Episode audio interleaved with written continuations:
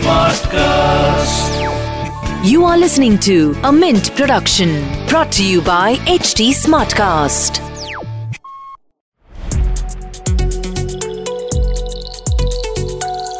Hello and welcome to Mint Dialogues, a weekly podcast where we focus on the big questions in personal finance and investing. My name is Neil Borate and I head the personal finance team at Mint. I will be your host for this podcast. The podcast is a Mint production and is available on htsmartcast.com, India's fastest growing podcast producing platform. We have Dipali Sen, founder, Srujan Financial Services. We have Ashish Somaiyaa, CEO at White Oak Capital. Anand Ladda, founder, Invest Aaj for Kal. Sandeep Jethwani, co-founder, Dezerv Dot. And my colleague Abhinav Kaul. So welcome everyone. Now let me begin the session with perhaps the most frequently repeated joke when it comes to this topic that the best way to grow your savings to rupees 1 crore is to have a salary of rupees 1 crore. But jokes aside, there are certain popular rules that, that people often discuss when they think of this question. And the most popular one is the 15 15 15 rule.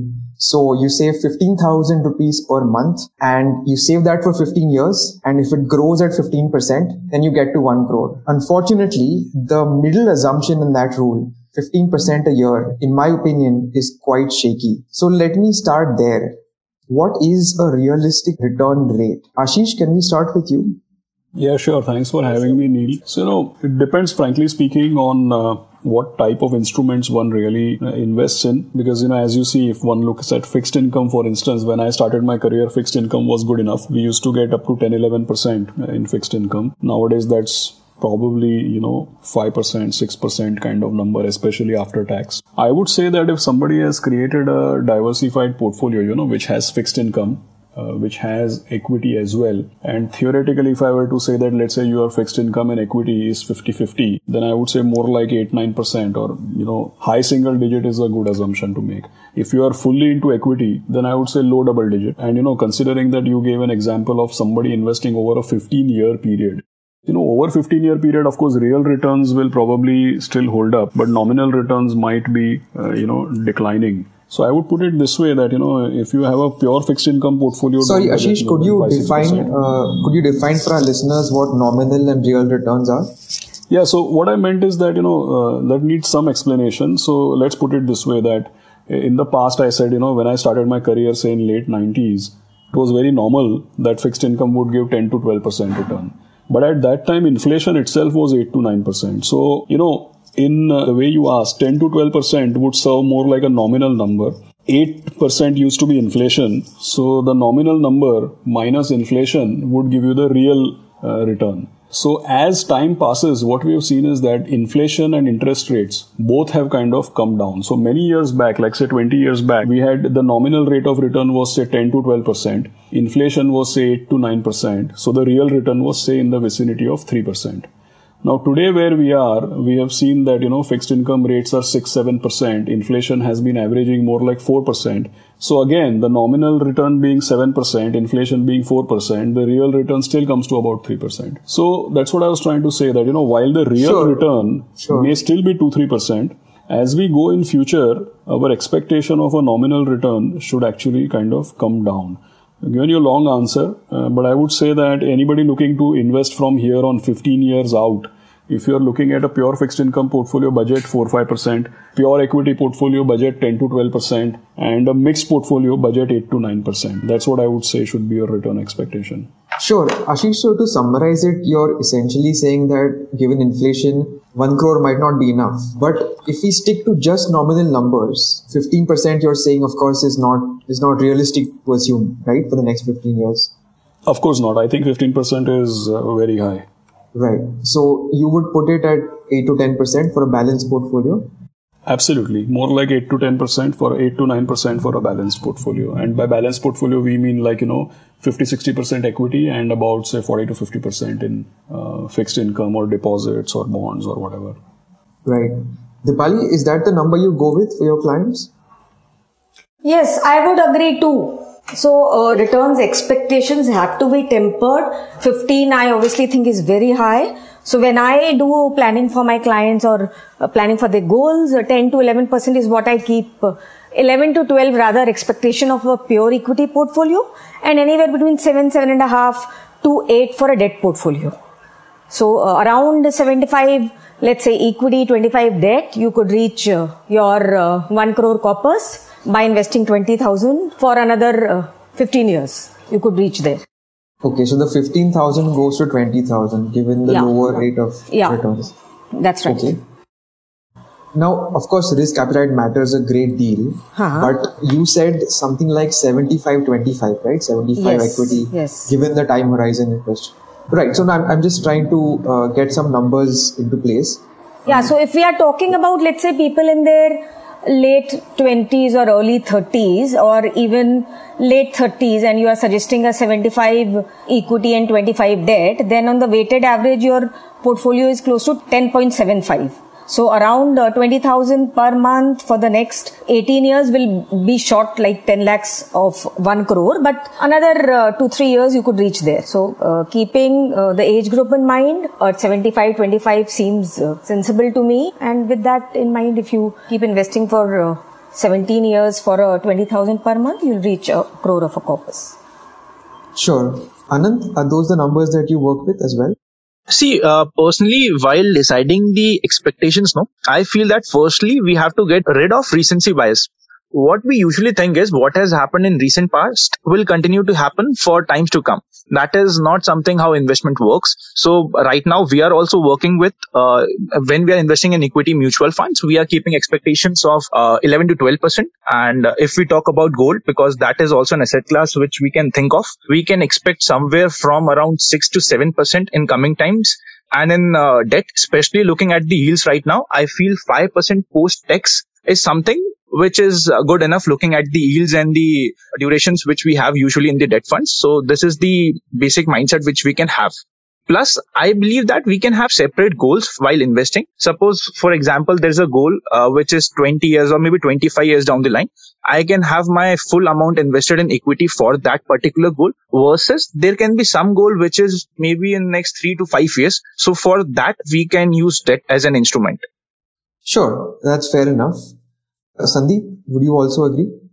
Neil, as a good wealth manager, I'll give a little long answer to this. The point is that there are two factors. One which Ashish sort of referred to, which is inflation and whether one crore is the right amount that we are looking at. Are we, are we chasing the right number?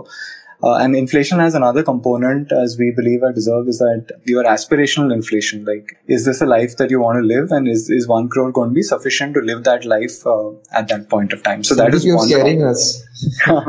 so that is one one aspect. The other aspect is around uh, you know when we talk about asset allocation.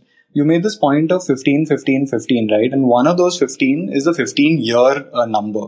Uh, in my experience, if we get the asset allocation wrong, which is if you over allocate to equity and markets do come down, uh, then you have a situation where somebody is not able to hold on to that portfolio. And that does far more damage in the long term than whether you'll get to one crore or not. So, to my mind, I think first uh, variable is to get a, a portfolio which you can sleep well with in case markets come down and uh, build around that.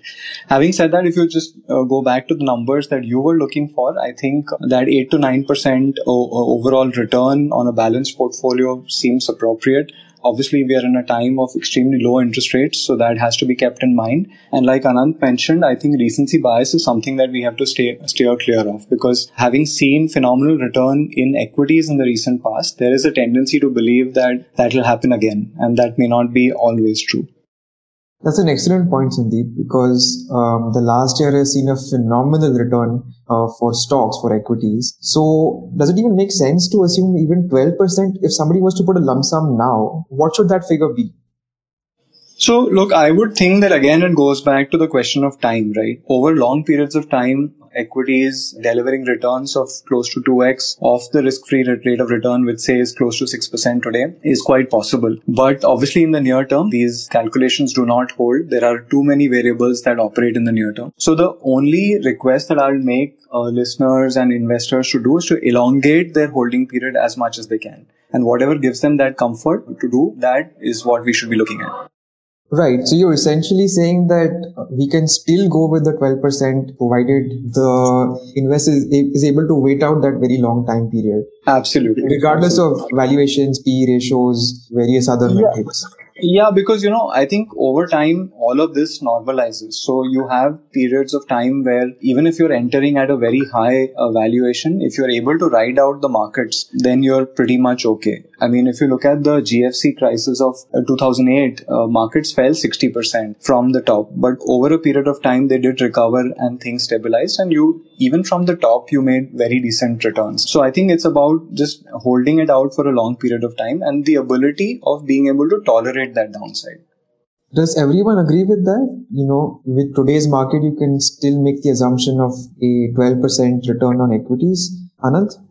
Neil, I personally feel that Indian investors are not risk averse. They just cannot see their portfolio negative. And looking at the times where we are right now, I personally feel it is not probably the right time to put uh, lump sum money. We should probably look at triggering our money because whenever our money, suppose for example, I invested 1 lakh rupees and my portfolio is at 99,000. I will be super scared. This is the mentality of every Indian investor. So we have to understand that mentality and frame portfolio accordingly. So this is something which I will strongly put forward that if you're looking for lump sum equity investments, probably you can spread it out over next 12 to 15 months at least and you will be at a better place.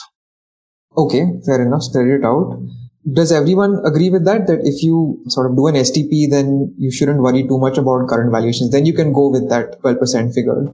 Yeah, I think uh, both the ways. If you really see, you know, when you uh, first of, first of all on Sandeep's point, I completely agree with what he said.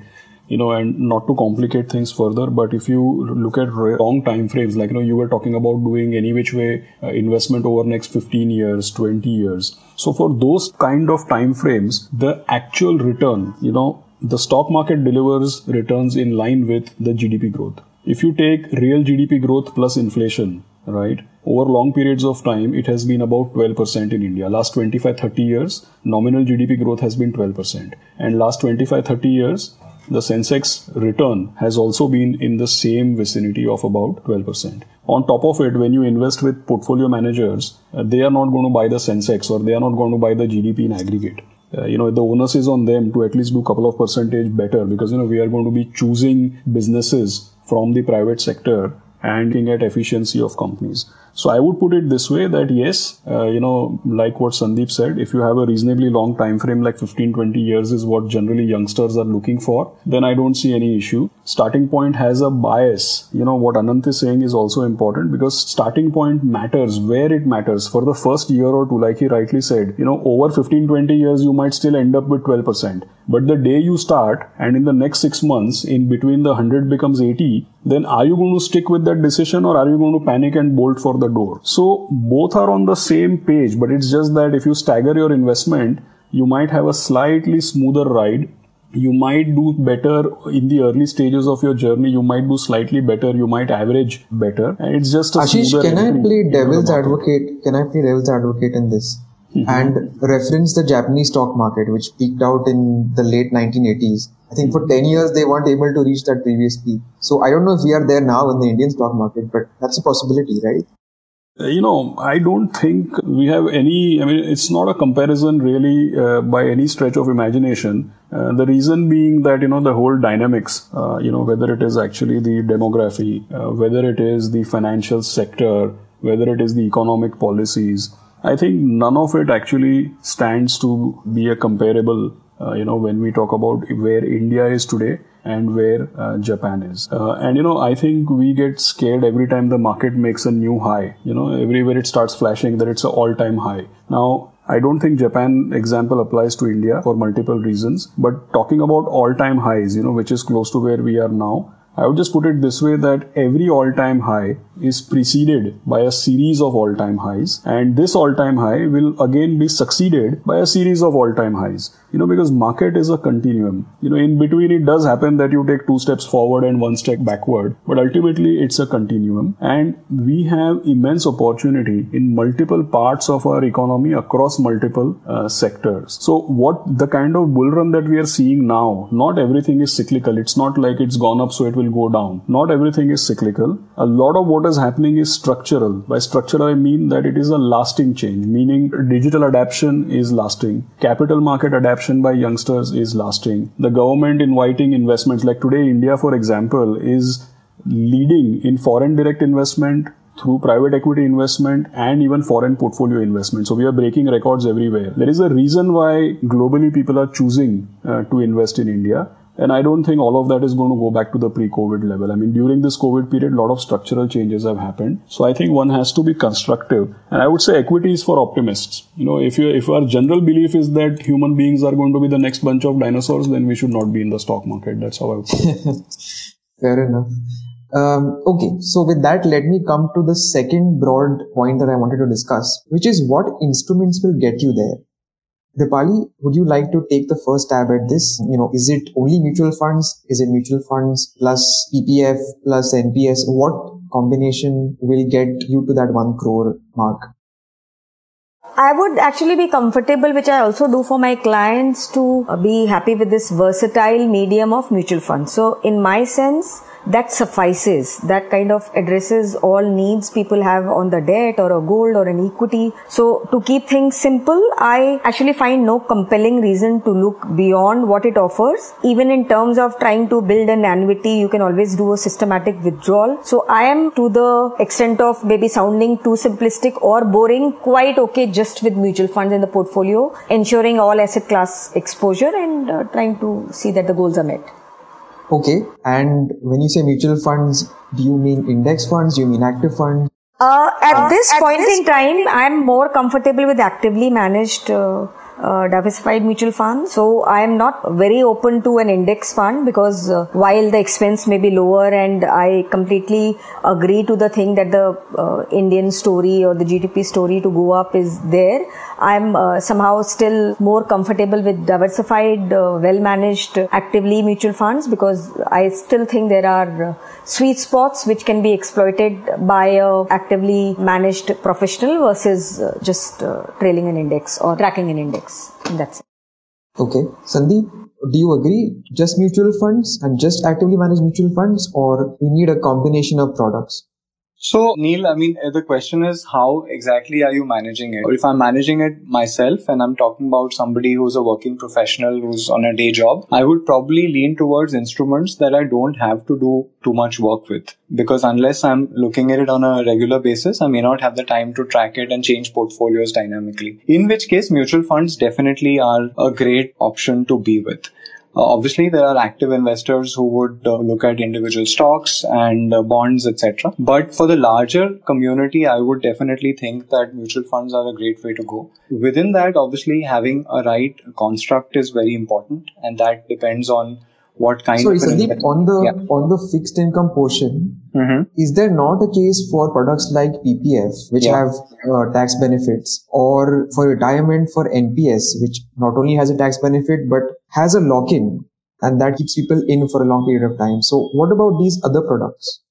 No, absolutely. Look, I think PPF uh, definitely from a tax perspective, we would definitely do. I think at that kind of tax free return is very hard to get uh, with that kind of a credit quality. So yes, absolutely. I was talking about more the disposable thing which is left after making all of those allocations which is where you would want um, liquidity and access to capital very easily, which may or may not be available in some of these type of instruments. So that is uh, one part. And second part is to your other question about index funds and active managed funds. I think there again, I think investing is not about being in camps. It's about being in the right and most appropriate instrument uh, for that particular asset class. So to give you an example, on the equity side, yes, there are definitely case for some bit of allocation to index funds in parts of the market which are very efficient. And yet, fund managers are definitely able to add. Sorry, that would be large cap, right? You're saying index funds for the large cap. Yeah, so, uh, so from our uh, portfolio perspectives, we do allocate some money on the large cap side to index funds. Having said that, there are in India still areas of inefficiency, and fund managers are definitely able to add value, especially on the multi cap side, small and mid cap side, etc. So there we are leaning definitely towards actively managed funds. The same question on the debt side, there is case for uh, having some bit of money in index funds there as well, which track the government bond indices, etc. And some part of the money can be with credit risk funds in case one is comfortable with lasting out the period of time that you need to have this money for. So essentially, credit risk funds will also do reasonably well, but over a period of time. So that needs to be taken into cognizance. Yeah, that's a somewhat courageous call, if I might add, given the events of the past year. But sure, I mean, uh, yeah. So, yeah. so look, I think there are uh, areas of mispricing, and uh, coming on the back of what has happened in the last couple of years, I think fund managers are also extra cognizant of this, and we see that in how they've constructed their portfolios on this side. So, again, with a limited allocation, definitely comfortable. Okay, Anand, same question to you you of course distribute mutual funds for a living but uh, at the same time you know your clients would be interested in other products also so how do you get to that 1 crore through what products See, I personally feel that in investments, everything works. Everything is absolutely okay, but we have to see that what works best for us. For example, if someone is comfortable with Bitcoin, I, I, will say that Bitcoin also works. It has made a huge amount of money for a lot of people. But we have to see that what suits us the best. And according to that, as Sandeep and Dipali mentioned, that mutual fund is a beautiful product which allows you to have a different combination. For example, you can invest in gold while using a mutual fund. You can invest in equity. You can invest in debt or you can e- even invest in property for that matter. We have some REITs coming out there. So mutual fund is, is a product which allow you to invest in whichever asset class you want to, but from an holistic view, I feel that whatever suits no, no, you. Anand, you I take your point. No, no, I take your point. The client should have comfort. Yeah. You, yeah. as the advisor, you would recommend something, right? I mean, I assume that would not be Bitcoin. no, no, absolutely not. So I feel uh, for a for a long term horizon, you can surely stick with equity mutual funds. You can have some flavor of index funds if you are looking for an investment time horizon of maybe five years to seven years. You can have some allocation to index funds. Rest equity mutual funds will do your part. And when I talk about uh, debt, I personally like accrual based debt funds, pure accrual based debt funds. I don't like taking calls on duration while investing. That for our, have to explain that for listeners. What is an accrual based debt fund? See, suppose I have a time horizon while investing in debt product of three years. I will invest in a debt product which has given loan for three years. I won't invest in a product which has given uh, loans for maybe 10 years or 15 years because when I invest in a pro- product having high duration, if interest rate reverses and uh, it goes against me, I have to pay a cost for it. So accrual mutual funds is in simple words, it is investing according to your time horizon. Suppose you have investment for one year invest in a debt product which which has given money for one year duration.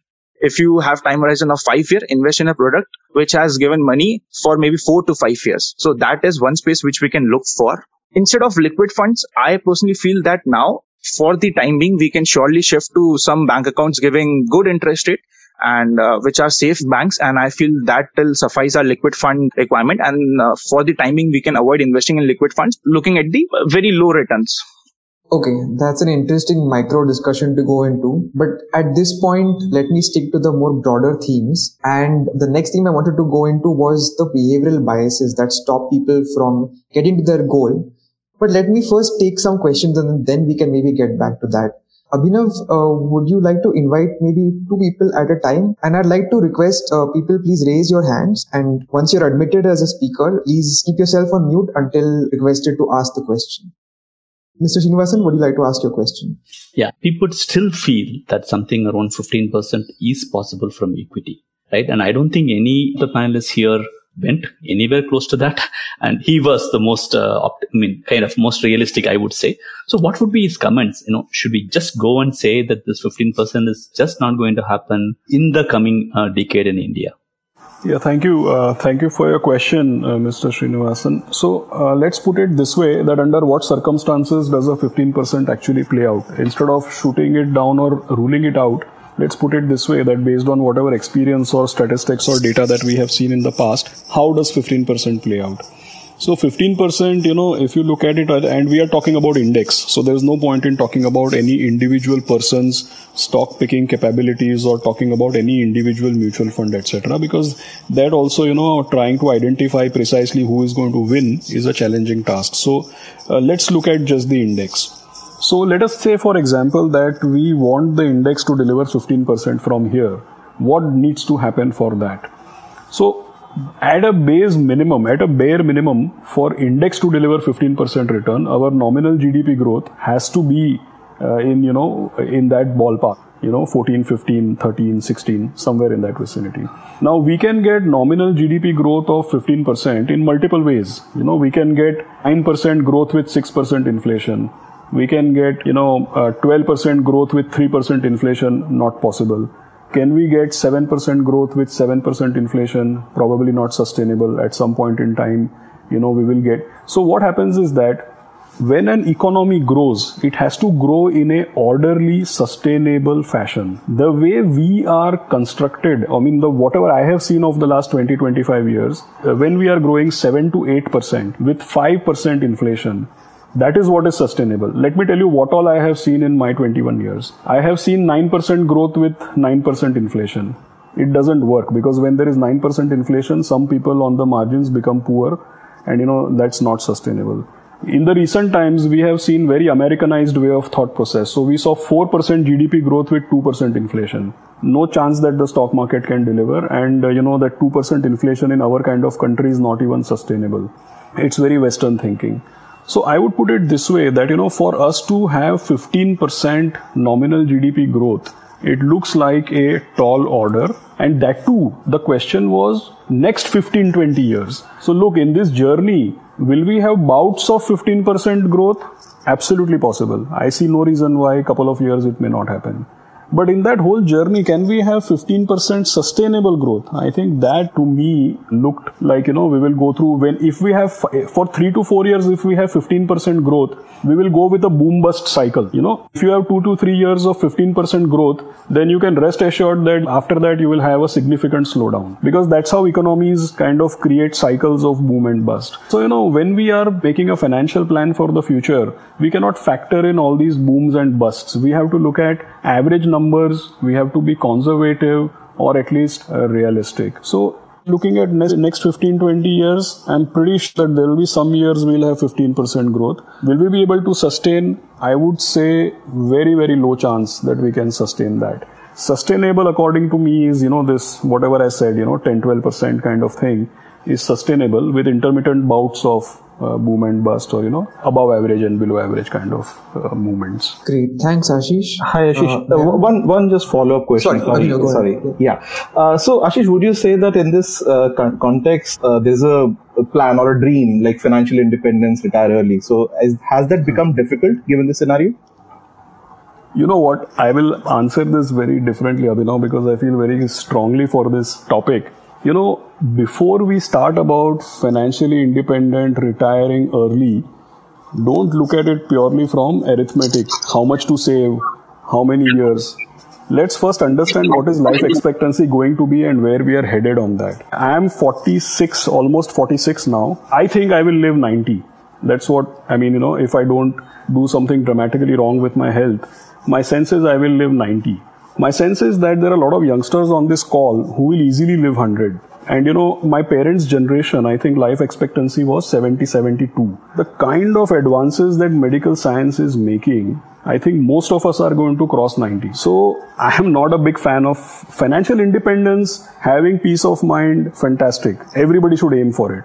But retire early, frankly, I'm not a big fan of that uh, thought process uh, personally. And I don't know if I've answered your question or not, but I think that life expectancy is the biggest joker in the pack when people are talking about this. Ashish, you're right, but of course, I feel rather sad after listening to that. Wanted to rather have a nice couple of years traveling the world. Looks like that's not a possibility, huh? Of course, you can travel the world. It's just about, you know, how you save, how you plan for it. My question was more about the retiring early versus sustaining, uh, sustaining the savings, sustaining the investments, sustaining the earning capacity. I think my remarks were more around that. And, you know, I think if you travel the world, you might probably end up living four or five years more. You know, you will be happier. So, so that means if we, if our life expect expectancy has risen, so that means we have to work harder, save more. Yeah, I mean, uh, we have to err on the side of caution on multiple fronts, right? You have to err on the side of caution for the rate of return. You have to err on the side of caution for inflation. I would say the biggest point where you should err on the side of caution is life expectancy. I think it's going up, up, and up. I don't think it's going down. Pratik, your question? Yeah, so I've been investing in the equities for the last uh, five years now, and uh, my previous generation, as in my parents and my grandparents, they've compounded their wealth by investing in properties, right? And uh, on the other hand, I have stayed out of investments in any kind of property, and most of it is in equities and mutual funds. Uh, my question is, uh, do you think once I'm in my 30s, I should probably consider diversifying some of my investment in some property because I've seen the amount of compounding that's happened in property in the last decade. Um, can we expect similar returns in the next decade if I buy a property in a couple of years from now when I'm 30? Uh, Pratik, great point. Interestingly enough, the RBI house price index has been coming down since 2010. We just did a session on that couple of weeks ago. But absolutely valid point. Who's the question? Oh, okay uh, if we can pull him back up or otherwise can any, any anybody can take that question actually Sunil, I'll take that question. And I think uh, Pratik mentioned that he was the money compounded over time. That I think is the answer to the question is in the question itself. That the money was able to compound because his parents held on to the property for a very long time. Unlike in equities, when you're able to see the price movement up and down on a daily basis and you get worried, you enter, get out, we have so many data points about how investors don't stick around with mutual funds for a very long period of time. We were talking to an AMC CEO recently, and we heard that even in the best performing schemes, maybe single digit number of investors have held on to the scheme over a 10 or 15 year period. The same thing doesn't happen when it comes to property. So if you even compound money at 5% and you hold it for say 20 years, which quite often happens in property, the money becomes 2.6, 2.7 times. And that's, I think, uh, the real uh, reason why property investments seem so attractive. That you're holding on to it, you're not looking at it on a day to day basis. Having said that, I think property from a consumption perspective, certainly that's one thing that you can definitely have. But otherwise, property as a asset which will deliver returns by itself is a very hard call to make. In a time when infrastructure in India is developing, you know, all of these variables are coming up, new roads getting set up, distances getting reduced, digital adoption happening. I personally feel it's very hard for property uh, resident long-term uh, return generating asset. True. Ashish, do you have a different perspective on that? You invested in commercial property in the height of the pandemic. So I'll put it this way that you can't be bullish about the economy and the stock markets and yet be bearish on uh, parts of real estate. Uh, only caveat here is that real estate is extremely diverse, you know, meaning that within real estate there is multitude of different subsections or sectors, right? Like within commercial itself, you know, you could have malls and storefronts and retail and a zillion other things. And, you know, within, and, you know, you could have office spaces and they could be IT parks and SEZs and warehouses and whatnot. So keeping in mind that real estate is very, very diverse, please take my reply with adequate amount of caution because it, one can't get into specifics at this juncture. But broadly speaking, I would say a couple of things. One is that I personally feel that, you know, last 10 years, real estate has gone through a very, very bad time. And that was structural in nature because we were going through multitude of reforms. You know, I, I don't know if this is verified statistic, but I read somewhere that at a point in time, India, you know, every nook and corner, there was a real estate developer. Like we had some 70, 80,000 real estate developers in the country. And then RERA was implemented. And I think now there is more, maybe, you know, few hundred or few thousand, uh, which are there. So what happened to the stock market in early 90s in terms of regulation and orderly functioning has started to happen in real estate only in the last three years, uh, according to me. Number one. Number two, you know, uh, you know all these interest rates, uh, structural changes. You know, this ILFS default, the whole structural change in uh, you know real estate developers, NBFCs, and stuff. So I think real estate has been through a lot in the last ten years. I think all the reforms have been for the right reasons if you're positive about the sto- about the economy, if you're positive about India's prospects and the stock market itself, then you cannot be not be constructive on the prospects of real estate. But since I'm giving talking about real estate in general, you have to be careful about which geography and which subsector of real estate. You know whether it is residential, commercial, warehousing, uh, you know hotels, hospitality. So, which geography and which subsector you're talking about, the outcomes could be quite diverse. But if you're asking me in general about real estate, I think that it stands to benefit uh, in the next few years. Okay. Siddhant, your question? Yeah.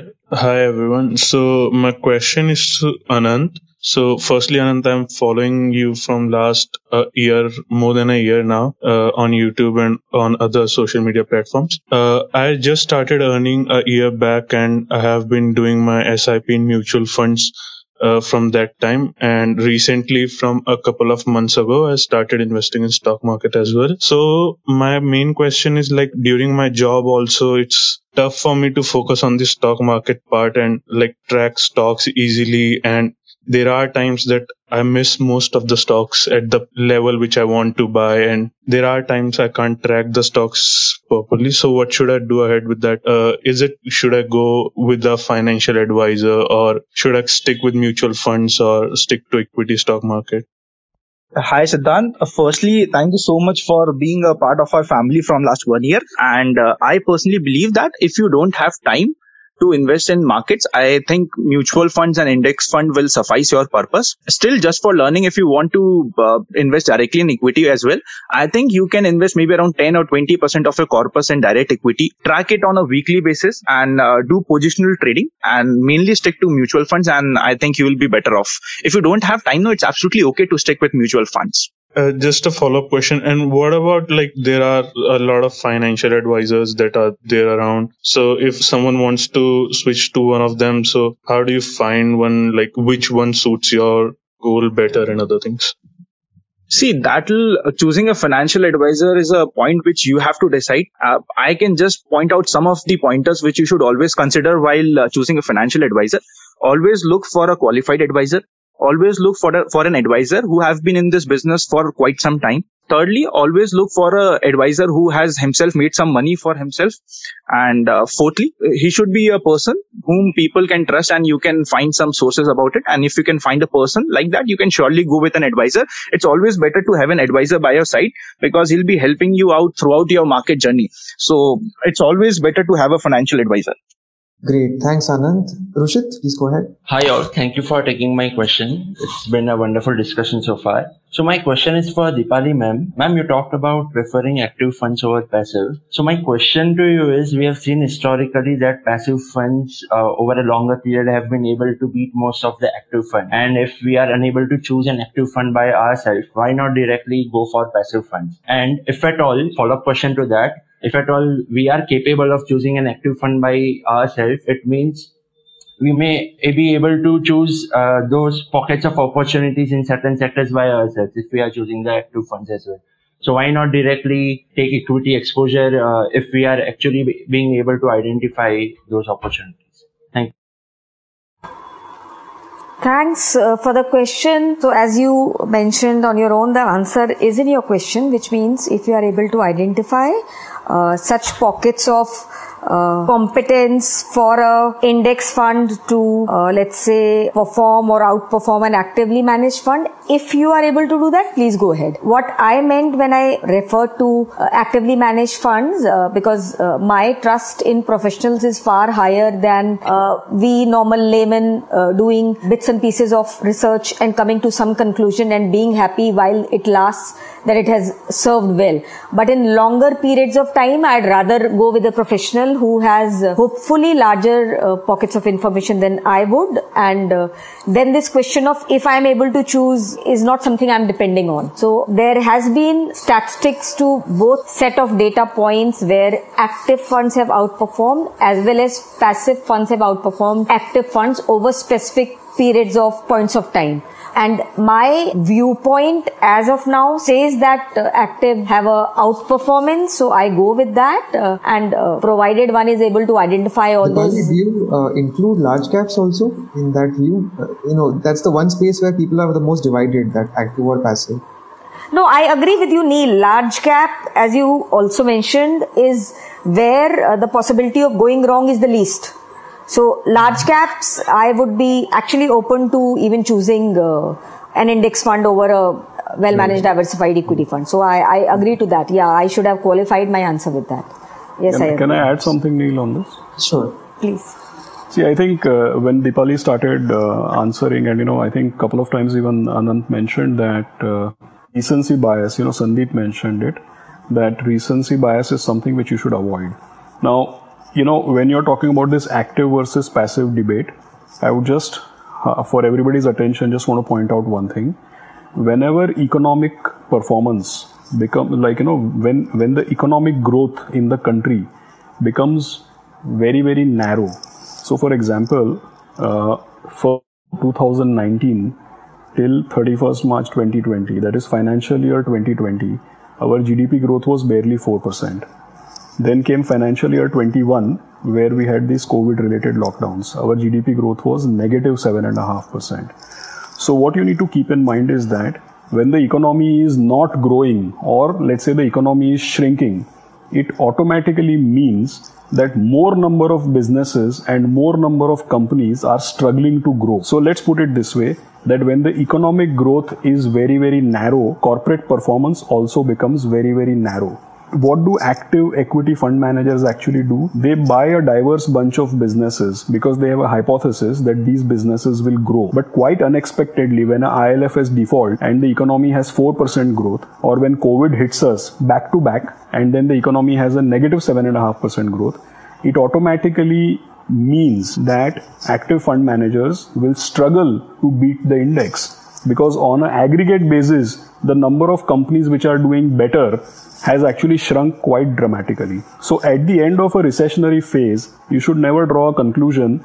that active is struggling to beat. That's the first. And the second thing I'll say is, by no stretch of imagination, we have become USA. Not become America when it comes to active versus passive. The reason is because I'll make a statement and my urge is, you know, uh, humble request is listen to it carefully. Do not worry about the index capturing the market before the market has captured the economy itself. What I'm trying to say is that in our country, bulk of the sectors which are contributing or will contribute to the economy, they are not even listed. So if the market has not captured the economy, how can you start worrying about the index capturing the market in the first place? We have a long way to go. Uh, you know, large caps and all, we can actually, obviously, in large caps, there is a regulatory issue that large cap mutual funds can buy only amongst the top 100 stocks. So that's a restriction on the investment mandate of large caps. So there I would agree with what Neil and Dipali are saying. But when you talk about active equity fund management in totality, I don't think we have become America. We have a long way to go. That's what I would just like. And Ashish, just to sort of uh, reaffirm what you said, right? On the large cap side, this is definitely a, a challenge that is there. Fund managers have very limited scope to be able to pick outside the 100 and therefore they are struggling with uh, performance. If you look at the SPIVA data, for example, over the last three year period, it's about close to about 80 odd percent of uh, fund managers are struggling to beat the index and therefore for a regular investor who's looking at identifying funds themselves it's probably hard to identify that 20% consistently who will outperform. So from that point of view, I think uh, large cap space index funds is definitely something that you should look at. The second thing is also the incremental flows that are coming in, the structural flows which are coming in into India from domestic investors also are flowing into ETFs and large cap on the index funds on the large cap side. And that is potentially creating a bit of uh, imbalance there as well. So if I'm a, a, lay investor who do not understand how to pick funds, I would probably stick with uh, index funds on the large cap side. But yes, on the other side of the market, multi cap, mid cap, definitely active fund managers stand a chance to outperform. Absolutely. Karthik, your question? Yeah, hi. Uh, I have two queries.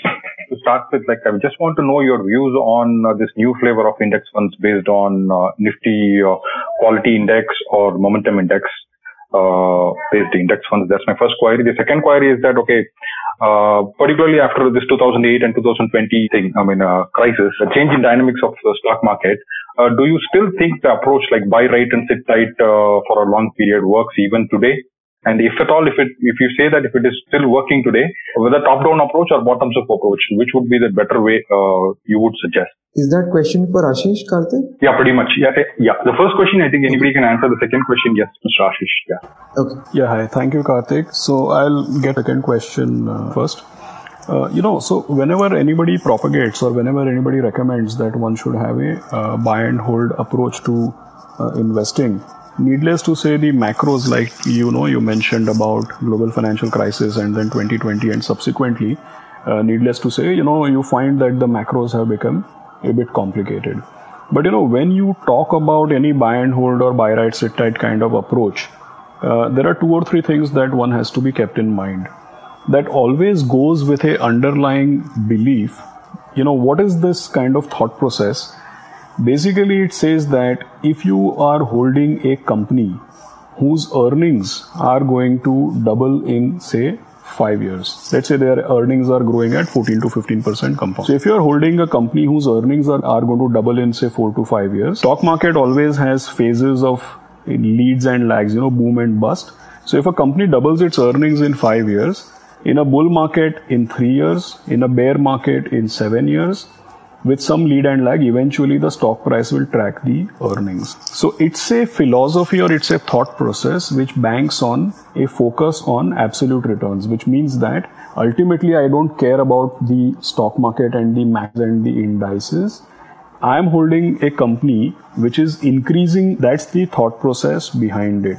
So obviously you can hold, you can do a buy and hold approach only in a certain type of business. A business where you are able to have some hypothesis or some visualization of how it will pan out. So typically people who have a buy and hold approach, they actually don't own global commodities they would typically not own public sector enterprises. They would not own anything which is heavily dependent on interest rate, exchange rates, macros, and government policies. Hence, any buy and hold approach is not amenable to top down thought process. You need to really get down to the business, have a strong hypothesis and vision of the business, and you should be convinced that there is some element of secularity uh, to the business. There is never going to be any element of secularity to the stock prices. That should not be uh, mixed. But if there is any element of secularity to the underlying business potential, then it would work out and it cannot be done top down, it has to be done bottom up. Also, even with this approach, you know, when let's say in 2019 there is a credit crisis and the whole economic growth is 4%, or when COVID comes and the country has negative growth for the first time in say 60 years, even secular businesses will have couple of quarters or a year of setback, right? So we are not talking about secularity year on year, quarter on quarter. We are talking about a general direction over a period of time. So it has to be done bottom up. You have to live through the underperformance and outperformance and your tenure has to match the hypothesis that you're making for the uh, business itself. And that's how I would put it. Thank you so much. Yeah. The first question, uh, views on uh, this new flavor index funds. Sorry. Yeah, so so I think that you know, look, ultimately, I think these are all welcome ideas. I'll tell you why. Uh, while you know, when we were talking about active versus passive, uh, I gave my views on why I am in the active camp. But at the same time, I worked very hard to launch a lot of differentiated index funds in my uh, previous role. And all of that thought process was not because I felt that we won't get alpha. All of that thought process was to make choosing mutual funds easier.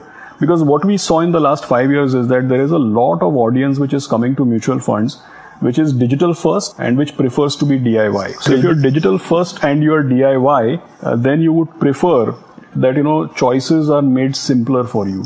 That's why all these index funds came about. Now within that, I think the innovation. Look, when you when you make an index which is a low volatility index, when you make an index which is a momentum index, when you make an index which is a quality index, how do people get those ideas? They are actually seeing what works in the markets and then they are going back and constructing an index wherein nobody would have to practice it, but it would be just done on an automated basis. So I think all of that is grounded in very fine fundamentals, and I think it should work.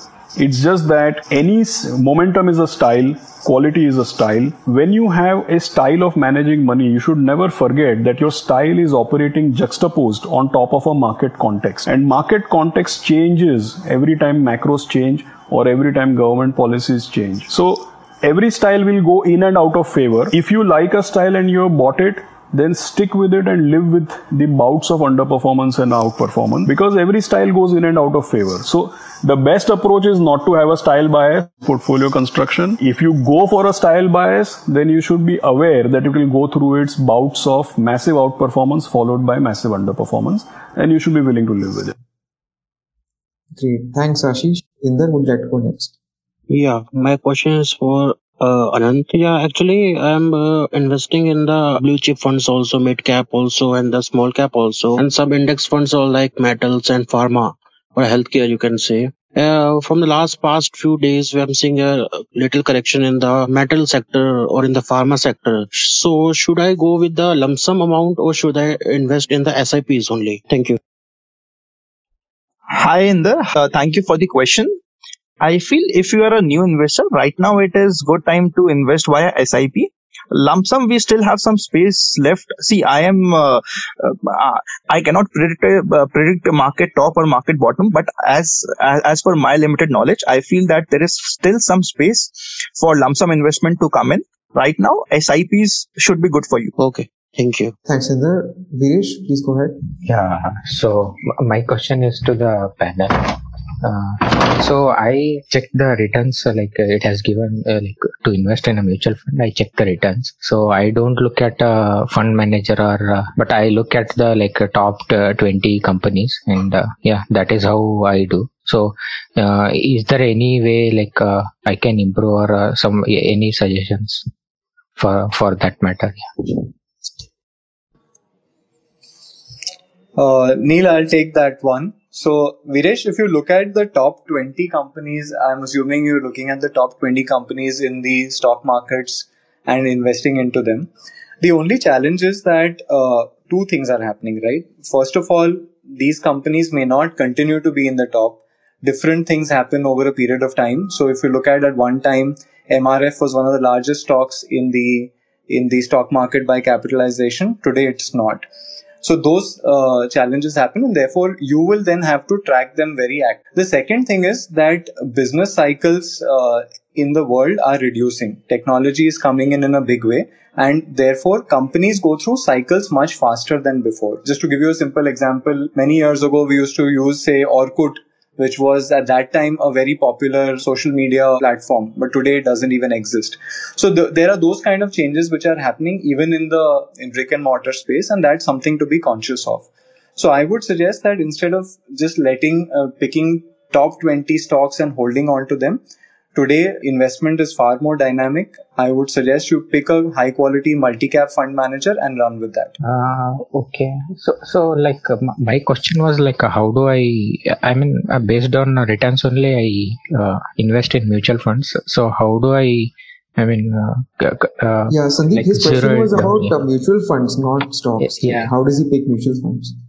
So, uh, like I think that was said earlier, I guess that you have to look at consistency of uh, the fund manager's performance if you're looking at an active fund manager mm-hmm. and uh, just buy and then hold on to that particular fund manager. So, rather than doing over analysis and especially looking at near term returns is probably not the right approach to look at. So, uh, if you look at near term returns, the chances of what we call mean reversion or the returns going back to the average is very high which means that somebody who's done really well in the recent past may or may not necessarily do well in the near future. Rather than that, look at consistency and identify fund managers based on that. Okay, okay. Thank, thank you, Sanjay. Now we'll take the last question from Anu. Anu, please go ahead. Yeah, thanks, Neil. Uh, my question is for Anand, sir. So I've been following uh, following you from past one year, and uh, yeah, I've been uh, following your content and all these things. So um, yeah, and I've paid a uh, pretty decent money I've made through it. So my question is, so I have uh, uh, like my portfolio is diversified into stocks, mutual funds, sovereign gold bonds, and other things. So whenever an additional income comes to me monthly or a quarterly basis, uh, so like uh, there is some lump sum amount which is left with me and i don't know the uh, time horizon when i would need the money. So i want to park that money into something better than fixed deposit uh, into a like a, something like a conservative approach. How can i park that money is my question. Uh, hi anup. I feel presently looking at the uh, yields which we are getting on debt funds and other fixed instruments, I feel that FD or maybe a liquid or a debt fund is the only way which we have, or uh, we don't have any other option right now in the fixed instrument space. We have some bonds where we can invest, but uh, there also time horizon is uh, above three years minimum if we want to, uh, because there is a lot of liquidity issues in bonds right now. So I feel that fixed fixed deposits or liquid funds are the only options which we have. Also, I will strongly suggest you to have a proper goal. P- probably you can have a goal like uh, wealth creation uh, as a goal and you can use it. If you have a goal, you will have a better allocation and you will be in a better frame of mind. Okay, thank you. Thank you for tuning in. We will be back next week with a fresh episode. If you have any questions or comments, you can reach out to me at neil.b at livemint.com. To give us feedback, you can reach out to us also on HT Smartcast. We are present on Facebook, Twitter, Instagram, YouTube, LinkedIn, and Clubhouse. To listen to more podcasts, log on to htsmartcast.com और सुनो नए नजरिए से